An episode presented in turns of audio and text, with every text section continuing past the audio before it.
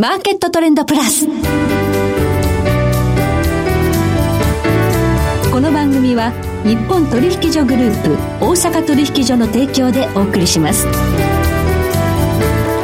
皆さんご機嫌いかがでしょうか？大橋ロコです。コモディティ日経平均先物などデリバティブ取引の最前線の情報をピックアップ。今日は元先物オプションディーラー本川裕二さんをお迎えしています。本川さんこんにちは。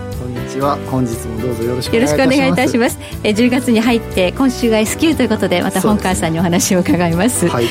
S q ですけど、はい、日経平均本当に膠着してて動かないですね。動かないですね。ちょっとミクロでね、はい、少しなんかあのニュースが出てガンとこう300円ぐらい下がる瞬間とか先週とかありましたけど、はい、基本的にこう気づくとまた2万3000数百円に戻ってくるって感じですよね。はい、はい、玉読みとしてはそうですね。基本的にはその10月切りの今度 S q が今週金曜日にあるんですけれども、はい、傾きがほとんどないんですね10月切り。偏ってないんですね。そうですね、まあ、動いてないので、はい、ののもありますし、はい、メジャー S q ではないマイナー S q ですから、まあ、だんだんこうマイナー S q のマイナー化がだんだん進んできてまして一応50万株ぐらい売り買いはあるんじゃないかという読みなんですけど、まあ、そのぐらいなので3分の1以下の10万株ちょっとぐらいしか出てこないんじゃないかぐらいしか。はい。じゃあ今週 S q だからといってほとんど波乱はなさそうと。そうですね。あ S q だったんだみたいな。そういう感じですかね、はい、感じになっちゃうかなっていう気がします、はい、はい、ただあのオプション市場12月切りかなりねあの、うん、特殊な玉がそうですね。あるということで、はい、え今日はこのあたりちょっと解説いただきながら何がこの先起こりうるのかということを含めてお話を伺っていきたいと思います、どうぞよろしくお願いいたします。よろしくお願いいたします。えではまず今日の主な指標です日経平均株価、今日は121円59銭高、23,433円73銭で取引を終了しました。そして日経平均ボラティリティインデックスは21.61。今、代償の日経平均先物夜間取引がスタートしました。現在23,370円で推移しています。そしてコモディティ東京プラッツドバイ原油先物、えー、2021年3月ものは日中取引の終値で前日比990円高28,450円。そして国内の金先物取引21年8月もの前日比64円高6,495円となりました。ではこの後、本川さんに詳しく伺ってまいります。マーケットトレンドプラス。ではここで番組からプレゼントのお知らせです。今日が締め切りです。番組をお聞きの皆様に、ラジオ日経特製クオカードを抽選で5名様にプレゼントします。ご希望の方は番組ウェブサイトの応募フォームから、番組のご感想をご記入いただき、どしどしご応募ください。締め切りは今日です。えー、10月6日火曜日。えー、当選者の発表はプレゼントの発送をもって返させていただきます。皆様、ご応募たくさんお待ちしております。さて今日は元先物オプションディーラー本川裕二さんにお話を伺っていきます。さあ、今週の S q は波乱はなしということのようですが、ちょっとオプション市場12月切り少しこう変な玉があるっていう。そうですね。まあ 変な玉と言いますか、やっぱ目立ったのが結構下の方のオプションプットの方で、はい、結構12月のあの、オプションがすごくこう縦玉が多い状態になってるんですね。過去見たことないぐらい多いですね。どういうプットですか？えっ、とですね、はい、2万円のプットっていうのが、今3万2600枚とか立ってて、はい、まあ、2万枚超えっていうのはまあまああるんですけど、まあ、3万枚って相当でかいなっていう感じですね。2万円のプットですね。そうですね。まあ、2万円で売る権利なので、はい、そこまで下がってくれる、もしくはその下がる瞬間があるんじゃないかっていうような人が、ヘッジをかけるために保険として買ってるのかなっていうような感じのがあると。はい、他にもその2万1000円とか2万1500円とか、いわゆるその500円飛び、あの、500円ずつのちょうど切りのいい数字のところが2万枚とかがすごく並んでて、はい、相当下にプットが並んでるんです。プットの買いの縦玉が、はい、買いというか、プットの縦玉が多くて、はい、だから、下向きにももしかしたら、またコロナの第2、第2ショックみたいな、相場がもし来た時には、この、あの、保険でかけたヘッジ玉が生きてくるっていうふうに考えて、ちょっとその辺縦玉すごく持ってる人が多いのかなっていうような感じで見てますね。はい。で、もっと下の方に、すごくこう気になるのがあって、はい、9500円のプット。9500円、はい、1万じゃなくて？1, 万じゃなくて、1万9500円、195じゃなくて、195だと3500円ぐらい下ですから、えー、ね、そのぐらいならありそうよねと思うんですけど、はい、いや、そうじゃなくて9500円、ただの1万以下への、えー、今から1万3500円ぐらい下の、はい、ここで2万400枚とかいう縦玉があるんですね。結構大きいですね。そうですね。はい、まあこれね、9500円まで下がるって思ってるっていうやつじゃないと僕は思うんですけど。どういう意味を持つんでしょうか？これね、あの、はい、値段が例えば数円ぐらいのやつだったとして、はい、この前、えっ、ー、と、2月に、はい、あの、日経平均急落して、コロナショックですね。そうですね、7000円ぐらい下がりましたよね。はい、そんな時には、そんな端の方のプットも、数円だったやつが数十円とか100円とかぐらいまで行く時があって、そうすると数円のやつが数十円ってことは10倍とかになるわけじゃないですか。なので、安いやつを買っといて、はいはい、で、それでヘッジにするっていうような形の考え方もある。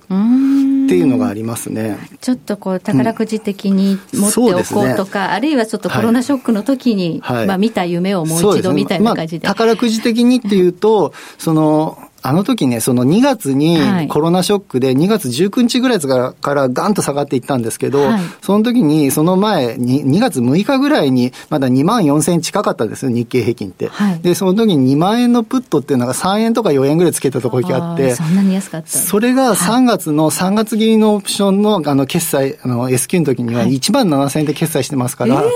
はい、だから、何倍ですか、それ ?2 万円のプットが3000円で売れてくる。えー、3円で買ったやつが3000円で売れるっていうようなことも起きた3円台って一番安いですから、ね、それ3円が3000円だから1000倍ですけど、そんな、そんなそうすごい感じで、はい、3円で買えるもんじゃないんですけど、はい、でもそんなことも起き,、まあ、起きてます。ってことですね。過去に起きてますから。はい。はい。なので、そういうふうに、その大暴落が起きた時に、プットがヘッジとして生きてきますから、はい、その辺でちょっと、いつもより多めに、プットの縦玉が並んでるのは、そういうヘッジ玉として握ったまんまになっている人が多いのかなと。はい。はい、あの、このところね、日経平均が硬直感が強いのにもかかわらず、はい、えー、ボラティリティインデックスが20を割らないというのは、そうですね。こういうところに。うん、そうですね。やっぱ縦玉として、プットを持っとくっていうので、うん、で、あの、高いところまで値段がついてますから、うん、それでボラティリティが高めに出る。で、今のその日経 VI って、はい、あの、当切りと次元月、あの、今だと10月切りと11月切りの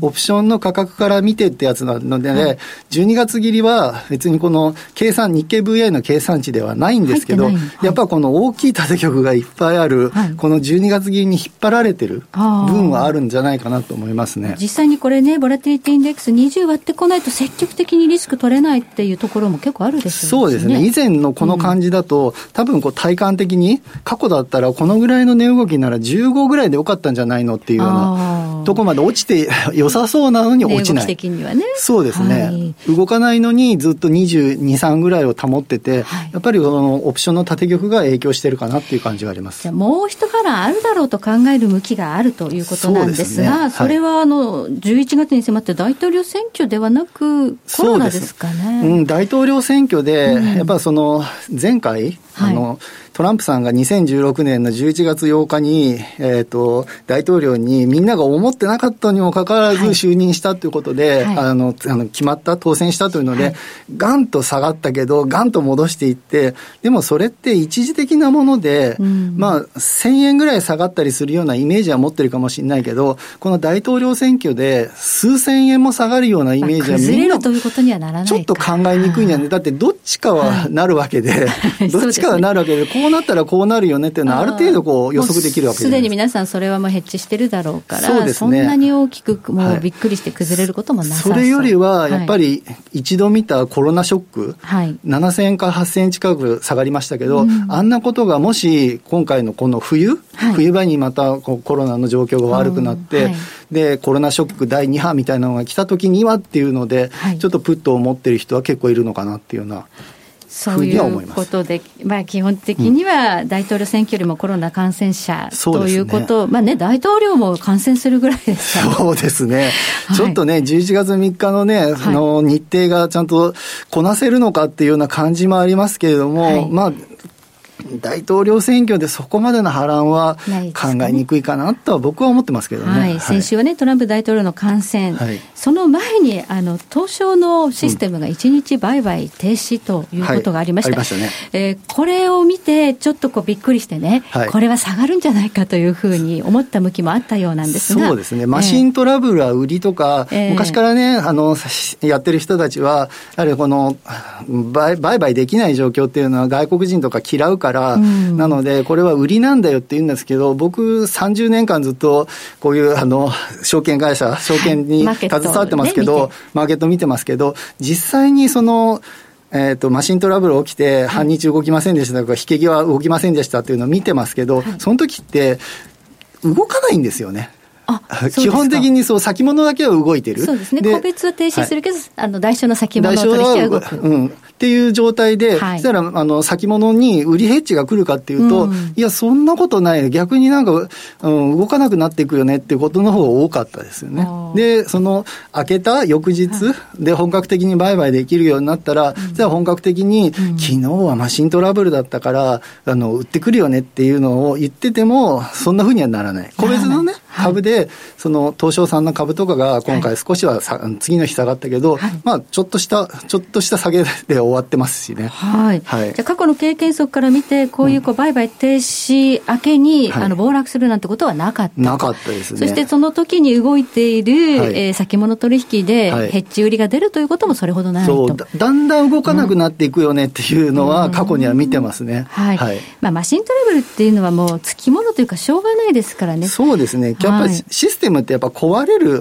時は絶対あって、その時にこうどういうふうにバックアップするかで、今回ちょっとそのバックアップにうまくつながらなかったっていうようなね、2段階のその失敗があったのかもしれないですけども、はい、でもこれでもう外国人さんが、その日本からもう資金引かなきゃしょうがないよねみたいな状態になるほどのものではないということで、かなと、まあ、要因によりますね、これがサイバーテロとかでね、はい、あの脆弱性が指摘されたっていうことだと、ちょっと違うかもしれませんが、単純にシステム系のトラブルだと、そんなに売ることはない。ででは、ここからですね、日経平均、膠着感高いんですけど、どう読みますか？それが一番難しい話ですよね。それが一番、で、今回、はい、さっきプットの話をちょっと延々としましたけれども、えー、プットでかなりこう下向きにこう備えてる人がいっぱいいますよね、多分ね。はいはいはい、で、あの、やっぱり冬になったらコロナがまた、あの、増えていく。そしたらもしかしたらまた経済がっていうのふうに思って、で、備えてる人は結構いると思うんですよ。うん、そういう時って下がんないかなって。今回、今回今動かなくなって、逆にこう買い戻し気味なのは、はい、やっぱり売り方の買い戻しっていうのは結構あると思うんですよね。ねで、ここからなんかガンガン上がっていくようなイメージはないんですけど、はい、そうですね、ここからあんまりまた動かない方向に 行くかなっていうふうには。積極的な新規買いも出ないけど、はい、売りの備えがいっぱいあるので、下がらないんじゃないかそうですね、そんな感じで見てますが。まあ、大統領選1か月後にありますからね、今ちょっと積極的な動きっていうのは見られないかもしれない。はい、来月どうなっているかまた来月も よろしくお願いいたします。答え合わせをまた。はい、えー、今日は本川裕二さんを迎えいたしましてお話を伺いました。どうもありがとうございました。ありがとうございました。え来週はマーケットリスクアドバイザリー代表取締役新村直弘さんをお迎えいたしまして商品市場の動向と今後の見通しをテーマにお届けいたします。それでは全国の皆さんごきげんよう